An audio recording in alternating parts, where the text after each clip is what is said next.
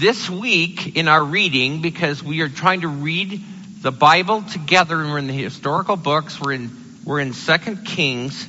This week was all about one king. I mean, there's been a reading that you've done, and it's been about um, various kings, king, king, king, king. And you just like zoom through the week and you go, oh wow. And maybe a hundred years have gone by. But the, the section with which we read this week was all about one king, and that's King Hezekiah. I tell you, I love King Hezekiah. I, he's one of my favorite kings of the kings of Israel and Judah. I, I think Hezekiah is cool. In fact, I named two sons, Caleb and Jonathan, biblical son, biblical names. If I had a third son, I think I might have named him Hezekiah or Mephibosheth. But I think maybe Barb might have put the kibosh to that. But anyway, I, I love Hezekiah. He's he's he's a real guy. I mean, and and the designation that kings give Hezekiah um, is that he was just like his father David. Wait, I thought his father was Ahaz. But in his in the lineage, he is compared to David, and in the estimation of Second Kings, or even the whole book of Kings, you get compared David, then you're doing okay. And so, let me ask you a question. Have you ever been faced with a situation or crisis that you didn't quite know how to handle? Well, you knew how to, you should handle it, but you were drawn to go in a different direction. One that was less painful, safer, or the path of least resistance. Today we're going to we're going to be in 2 Kings chapter 18, a little bit of chapter 19 because Hezekiah and the people of Jerusalem are faced with this exact thing. So I'm going to read at length a portion of scripture because I believe the word of God speaks much better than I do. And we're, we're going to look at this and compare what the Rabshakeh, and that is the field commander of the Assyrian army, tries to convince Hezekiah to give up. Okay, so let's read. So starting in 2 Kings chapter 18, and we're going to start in verse 13. In the 14th year of King Hezekiah's reign, Sennacherib, king of Assyria, attacked all the fortified cities of Judah and captured them. So Hezekiah, king of Judah, sent this message to the king of Assyria at Lachish. I have done wrong. Withdraw from me, and I will pay whatever you demand of me. The king of Assyria exacted from Hezekiah, king of Judah, 300 talents of silver and 30 talents of gold. We stop right here for just a second. 300 talents of silver. It's about 30 tons of silver. And 30 talents is about three tons of gold. That's, I mean, that's a lot. So when you hear talents, you go, what is that? That's what it is. Okay. 15. So Hezekiah gave him all the silver that was found in the temple of the Lord and in the treasuries of the royal palace. At this time, Hezekiah, king of Judah, stripped off the gold with which had covered the doors and the doorposts of the temple of the Lord and gave it to the king of Assyria the king of Assyria sent his supreme commander, his chief officer, and his field commander with a large army from Lachish to King Hezekiah at Jerusalem. They came up to Jerusalem and stopped at the aqueduct the, of the upper pool on the road to the washerman's field. They called for the king and Eliakim, son of Hilkiah, and the palace administrator, Shebna, the secretary, and Joah, son of Asaph, the recorder went out to them. The field commander said to them, Tell Hezekiah, this is what the great king, the king of Assyria says, on what you are basing, or what are you basing this confidence of yours? You say you have the counsel and the might of war, but you speak only empty words. On whom are you depending that you rebel against me? Look, I know that you are depending on Egypt, that splintered reed of a staff, which pierces the hand of anyone who leans on it. Such is Pharaoh, king of Egypt. to all who depend on him. But if you say to me, We are depending on the Lord our God, isn't he the one whose high places and altars Hezekiah removed, saying to Judah and Jerusalem, You must worship before this altar in Jerusalem? Come now, make a bargain, bargain with my master, the king of Assyria. I will give you 2,000 horses if you can put riders on them. How can you repulse one officer of the least of my master's officials, even though you are depending on Egypt for chariots and horsemen? Furthermore, I have come to attack and destroy this place without word from the Lord. The Lord himself told me to march against this country and to destroy it. Then Eliakim, son of Hilkiah, and Shebna and Joah said to the field commander, Please speak to your servants in Aramaic, since we understand it. Don't speak to us in Hebrew in the hearing of the people on the wall.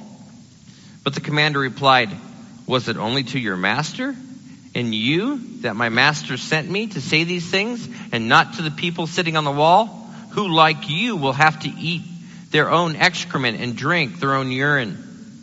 Then the commander stood and called out in Hebrew, Hear the word of the great king, the king of Assyria. This is what the king says. Do not let Hezekiah deceive you he cannot deliver you from my hand. Do not let Hezekiah persuade you to trust in the Lord when he says, the Lord will surely deliver us. This city will not be given, this city will not be given into the hands of Assyria. Do not listen to Hezekiah. This is what the king of Assyria says. Make peace with me and come out to me. Then each of you will eat fruit from your own vine and fig tree and drink water from your own cistern until I come and take you to a land like your own a land of grain and new wine, a land of bread and vineyards, a land of olive trees and honey. Choose life, not death. Do not listen to Hezekiah, for he is misleading you when he says the Lord will deliver us. Has the God of any nation ever delivered his, his land from the hand of the king of Assyria? Where are the gods of Hamath and Arpad? Where are the gods of Sepharvaim and Hena and Ivah? Have they rescued Samaria from my hand? Who of all the gods of these countries has been able to save this land from me? How then can the Lord deliver Jerusalem from my hand? But the people remained silent and said nothing in reply because the king had commanded, do not answer him. Then Eliakim, son of Hilkiah, the palace administrator, Shebna the secretary, and Joah, son of Asaph, the recorder, went to Hezekiah with their clothes torn and told him what the field commander had said. Chapter 19. When King Hezekiah heard this, he tore his clothes, put on sackcloth, and went into the temple of the Lord. He sent Eliakim, the palace administrator, Shebna the secretary, and the leading priests, all wearing sackcloth, to the prophet Isaiah, son of Amoz. They told him, This is what Hezekiah says. This day is a day of distress and rebuke and disgrace, as when children come to the moment of birth and there is no strength to deliver them. It may be that the Lord your God will hear all the words of the field commander whom his master, the king of Assyria, has sent to ridicule the living God, and that he will rebuke him for the words the Lord your God has heard. Therefore, pray for the remnant that still survives. When King Hezekiah's officials came to Isaiah, Isaiah said to them, Tell your master, this is what the Lord says. Do not be afraid of what you have heard. Those words with which the underlings of the king of Assyria have blasphemed me. Listen, when he hears a certain report, I will make him want to return to his own country, and there I will have him cut down with the sword. Going farther down, 2 Kings 19:35 through 37, that night the angel of the Lord went out and put to death 185,000 in the Assyrian camp. When the people got up the next morning, there were all the dead bodies so Sennacherib, king of Assyria, broke camp and withdrew. He returned to Nineveh and stayed there. One day, while he was worshiping in the temple of his god Nisroch, his sons Adramelech and Sharezer killed him with the sword, and they escaped to the land of Ararat. And Esarhaddon, his son, succeeded him as king. I know it's a long passage and we jumped around a little bit, but that is the story. We've got the beginning and we've got the end. But let's go back to the beginning of this crisis with which Hezekiah is faced. Because you know what? He didn't know the end of the story. And why that's important because you're going through a crisis or you're, you're, you're going to go through a crisis or you've just finished a crisis somewhere in your life and you didn't know the end of your story either. And maybe you don't now. Let's look at a map. If we can. Okay, this is all, this is Israel right here. This is the little part. You got the Mediterranean Sea and you got like the Fertile Crescent right here. Assyria started here and started taking over land. They get all the way down to Babylon. They almost get to the Persian Gulf for the total extent of their land. They come down this way. This is Egypt, the other big power. They have a big battle. But the Assyrians come down, and if you look here, the border here, here's Jerusalem. Assyrian go all the way past this little it's kind of blurry right here. Maybe it shouldn't be, but anyway, this is Lachish. This is this is south of Jerusalem. Okay, the Assyrians have come in and they've taken over all of the northern kingdom of Israel. We covered this last week in our study.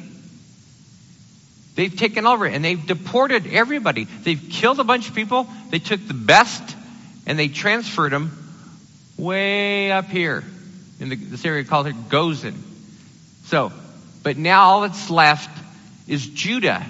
And now Sennacherib comes down with his force and he takes over, he goes around Jerusalem, he takes over all of Judah.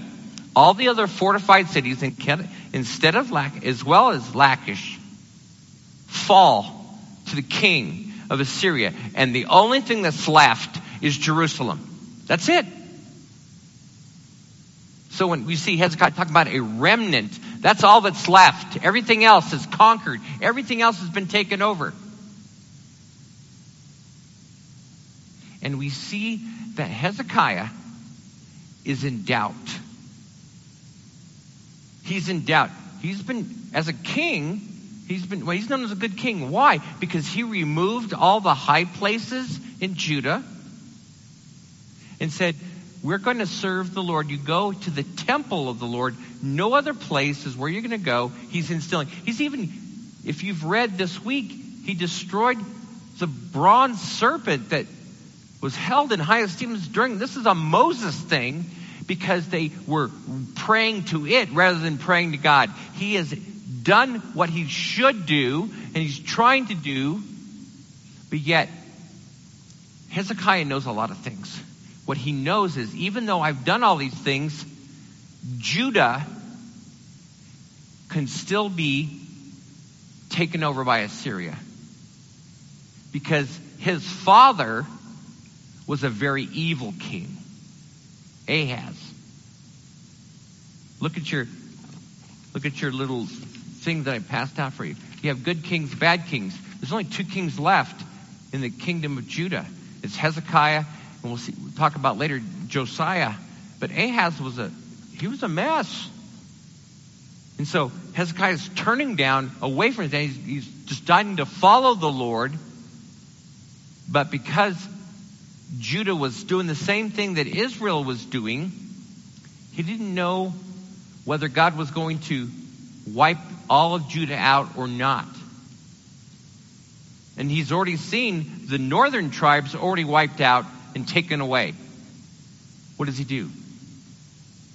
Well, the first thing he does is he gives tribute to the king of Assyria, Sennacherib. He gives all silver and gold and says, Hey, if you leave me alone, here's, the, here's all this. So he gives him all the silver and all the gold. But guess what? King of Assyria says, Okay, thanks for the thanks for the cash. I'm still going to take you over. And he did. And so, Hezekiah, at this point, I, I can see this in the scriptures. he's wavering. We see him giving money, and there's probably evidence that he sent people to Egypt to say, "Hey, Egypt, can you can you help us? Can we get a treaty? Can you come and battle, help us battle against the Assyrian hordes that are coming down from the north?" Because the field commander seems to know what's going on. I mean, he seems really aware of what's going on. He's trying to fix it his way. He's not relying on God. And then the field commander, the, let's see, the supreme commander, the chief officer, and the field commander is what the NIV says. If you're looking at the New King James Version, which is I tend to read more than the NIV these days, he calls them the Tartan, the Rabsari, and the Rabshakeh. And that's the supreme commander, chief officer, and field commander, respectively. Because the, the Assyrian officers seem to have complete command of the situation. I mean, they just walk right into the city and they go right up to and they stand by the crucial water supply, which would be Jerusalem's lifeline in the event of a siege. He walks right up there and starts talking. And he doesn't just talk in Aramaic, his language, he speaks in Hebrew. And in fact, even the representatives of Hezekiah are like, hey, could you talk to us in Aramaic? We, cannot, we, we understand that. He's like, no. I mean, that's like telling a little child, don't do that. It's the one thing you shouldn't do. What's the child going to do? Well, that thing, right? So this field commander, the Rabshakeh, proclaims loudly in Hebrew so that everyone can understand what's going to happen. Why? Because the goal of the field commander, the Rabshakeh, is to discourage Hezekiah, to discourage the people that are in Jerusalem. And he wants them to just give up. They're all standing in the old city around where the wall is. There's still people out there. And he's like, just open up the gates. You guys can go back to your own little, to your land and, and go back to your vineyards and to eat your own food and drink from your own cisterns until we come to get you. And we'll take you to a good land. Not unlike this land. It'll be, it'll be fine. You, you won't, you won't, you'll be ruled over uh, by us, but you'll be fine if you don't, if you just give up. That's his, that's his play. He, he's, he puts doubt in the minds of the people. And if Hezekiah isn't careful, into his own mind. One of the things that he says is, is well, didn't King Hezekiah remove all the places, all the high places? For someone who is not a follower of Yahweh, he's thinking more is better. He removed all those places. I bet your God is mad at you for removing all the high places. Even though the law said you need to go to where the priests are and where the actual temple is. So he doesn't quite understand that. He thinks more is better, like the other gods of the other different people, and so maybe God's mad at Hezekiah, and that's why he's, they're able to do the things that they do. They take over Judah. And it looks like, it looked like it really wasn't much trouble to do it. So his speech that he gives at the wall is a mix of truth and fiction and things that he thinks he's familiar with. For example, he said, You shouldn't rely on Egypt. Guess what? The northern tribes relied on Egypt, and that didn't go so well for them. So that's a true statement. You shouldn't rely on Egypt because Egypt's kind of wishy washy. Egypt's going to do what's good for Egypt, not for Israel, not for Judah.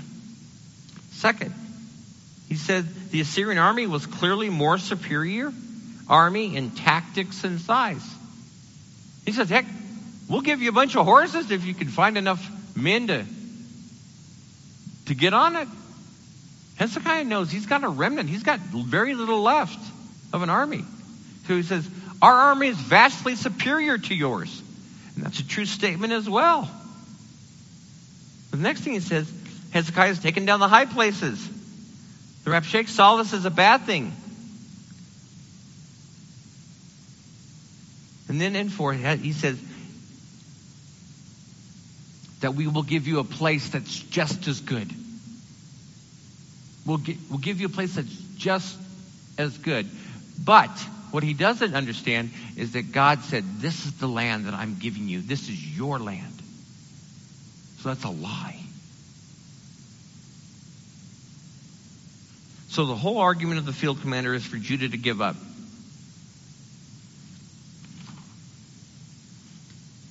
He's reminding people on the wall what will happen during a siege. When you're walled inside your city, you don't get food. You can't go out to get food. You get food, you get captured or killed. So you have to stay inside your walled city. And pretty soon, over a period of time, the food runs out. The water runs out. And guess what you're doing? He reminds them, you're going to be eating your own stuff. And that's never a good thing. So, he's encouraging them to surrender. And so, what is Hezekiah to do? He's already seen the results of what happened in the north. Why? Because we know that this is this is during the reign Hezekiah's 14th year. We know from the reading that Hezekiah came to start reigning in the third year of Hoshea in the northern tribe. And we know that Hoshea and Samaria fell in his ninth year. So that's already happened. It's already happened. He's seen it happen. He's seen the people of God, the people of Hebrew descent, get taken away. So, what is he to do? Well, here's Hezekiah's response. Even though he wavered, he comes through in the end and he does what's right. From our reading, first of all, he told people not to respond to the field commander, not to talk back. They were silent. That was super wise. Can you imagine if you're the field commander and you're like saying all these things and you're just waiting for the arguments to break out? Well, we should we should open up the gate. Well, shut up. What are you talking about? Oh no no. Nobody says anything. Can you imagine? Hmm, that's a disciplined group. That's that was first that's wise move number one. Number two, Hezekiah saw the situation accurately, and it says that he tore his clothes. And he humbled himself wearing sackcloth and having all of your officials wear sackcloth, all of the priests wear sackcloth and go to Isaiah is a humble thing. Kings used to wearing kingly robes. He's wearing burlap. So he's humbled himself and he saw the accusation, the, the situation accurately. Number three, Hezekiah sought the Lord. He went to the house of the Lord and sought the Lord. Now, it's not saying he went into the Holy of Holies or even the place where only the priests were. He's going into the outer courts, but he's seeking the Lord. That's step number three that he did really good. And number four, he sought the word of the Lord. Now, at that time, he doesn't have, all he has is the law, but he's seeking the word of the Lord. He goes to Isaiah, who is a known prophet that will give you the word of the Lord. Not just what you want to hear, but the word of the Lord, the actual what the Lord told him to do. And Isaiah gives a pronouncement. Listen, the only what makes a prophet of God a prophet of God is if he says what's going to happen comes true. And he's already proven himself he's done that. But he gives a bold statement. He says he's going to hear a report and he's going to go back. And he's going to die by in his own country.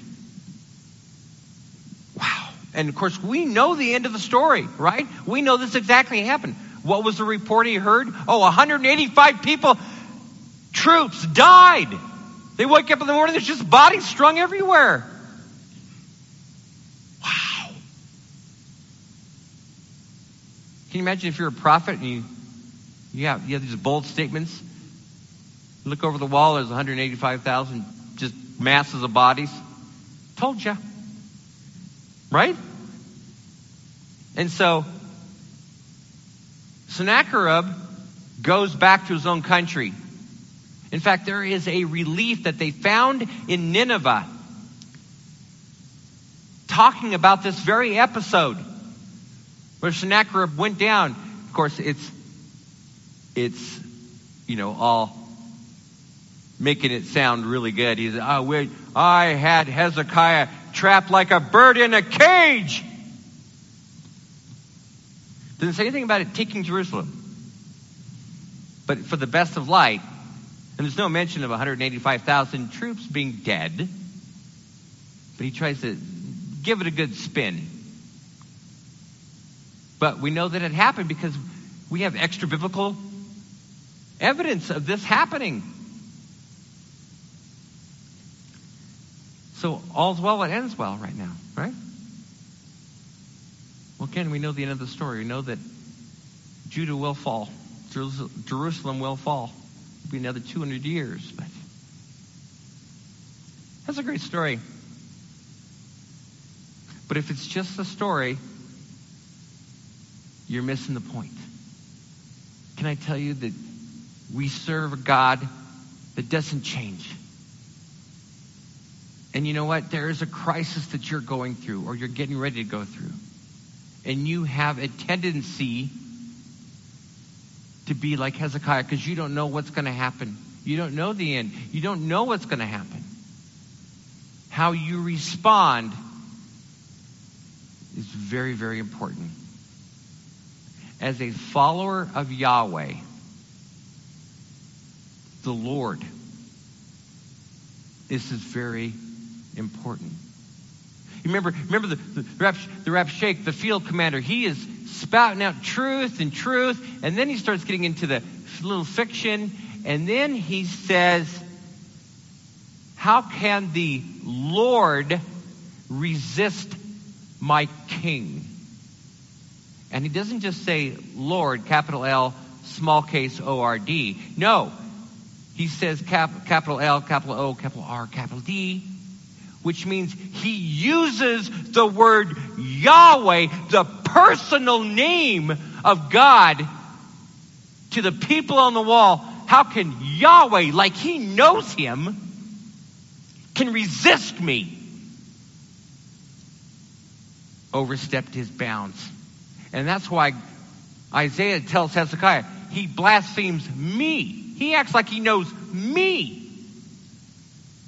And so God acts on his name's sake, and he acts on behalf of the people of Hezekiah and the people of, of Jerusalem.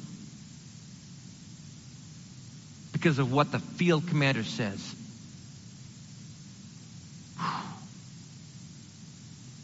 Same with you. You are a follower of Yahweh and his son Jesus.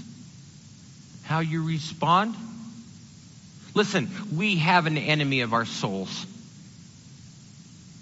And he has access to us. Now, it may not be right at us. It may be through other people. It may be through other organizations. But they're going to speak half truths. He's going to speak stuff to you that you, that will encourage you to one, give up, or two, do something that is contrary to his word. He will. It's constant. But you need to know who you're listening to. Listen, you're faced with a crisis. First thing you need to do don't respond to it.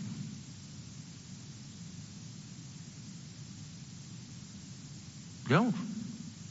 Don't respond to those voices. Humble yourself.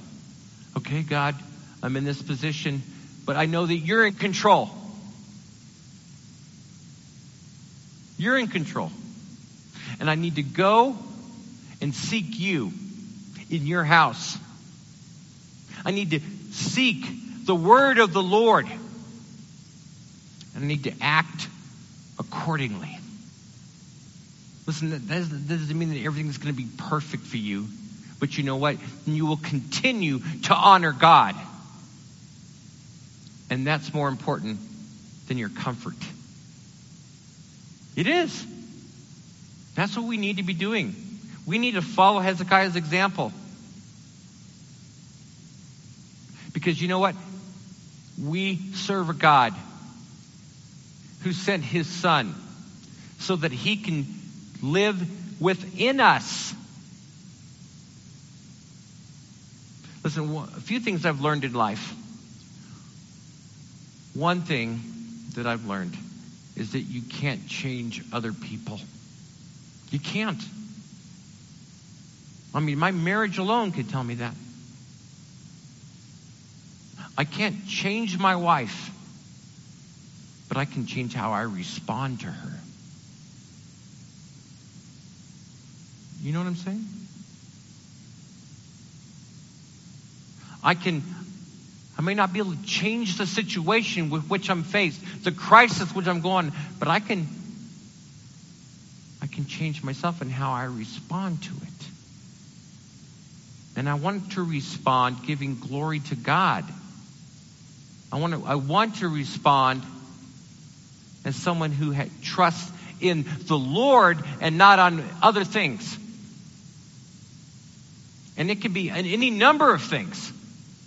Maybe we put our trust in our wealth or our trust in our insurance or our, our trust in our relationships other than God.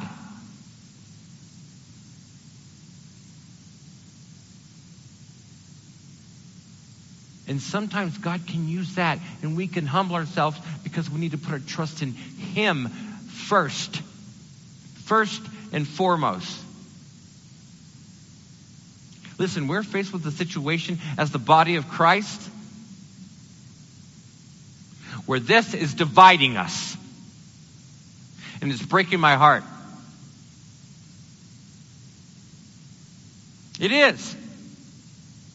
And we have people putting their trust in this rather than their trust in God. Listen, I know I have people that are godly people that want to do this, and that's absolutely fine. It is absolutely fine. We have people that don't want to wear a mask. Let me tell you something how what this looks like. We both need to humble ourselves. You know, and for someone to make, make someone feel more comfortable and I have to wear this, I'll do it. You know why? Because I, I don't want people to feel uncomfortable because I still want to have a relationship with them. So I need to humble myself. People that insist on the mask, you need to make sure that you humble yourself and allow someone else to not have to necessarily wear a mask and say, okay, you know, God, I'm a little worried about this, but we'll do it. That's that's that's, that's just this one just one crisis. We've got all kinds of crises going on. We have people insisting on their way that we need to get rid of capitalism. We need we need to crush this whole thing and start again. And then we have other people that don't. We're in crisis. We need to go to God about this. Listen, I got to where I was just watching too much TV. And I was freaking out about everything about this pandemic, about the violence in the streets. And I finally realized, you know what? I'm spending more time watching stinking TV and news than I am in this God's Word. And I said, that's enough. And I started reading God's Word again. And you know what? I started getting hope again and I started hearing truth again. Listen, I don't care where you stand on the issue of this or, this, or the issues of what our society looks like. I want you to care on what's on this.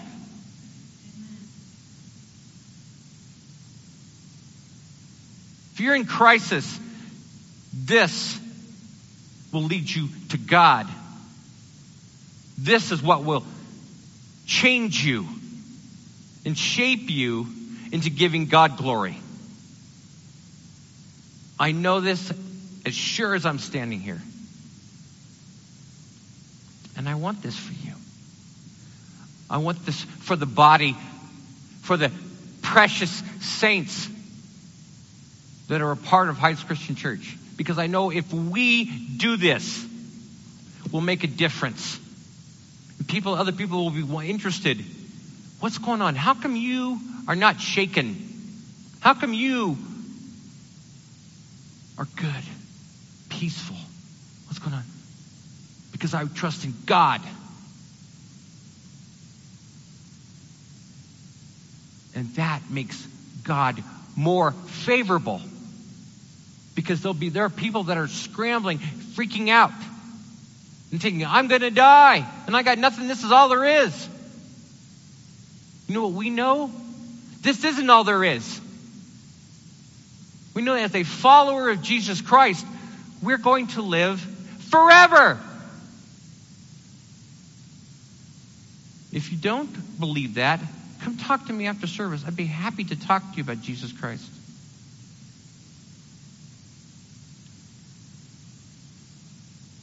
Are we smiling? Are we happy? I love Hezekiah. I'm glad that we got to read it this week. If you didn't, go back, read it, and see what the voices of evil are trying to convince Hezekiah to do and the response that he did. It will encourage you. And that's just part of the, the plan of God. That's why it's in the Bible, because he wants to encourage us.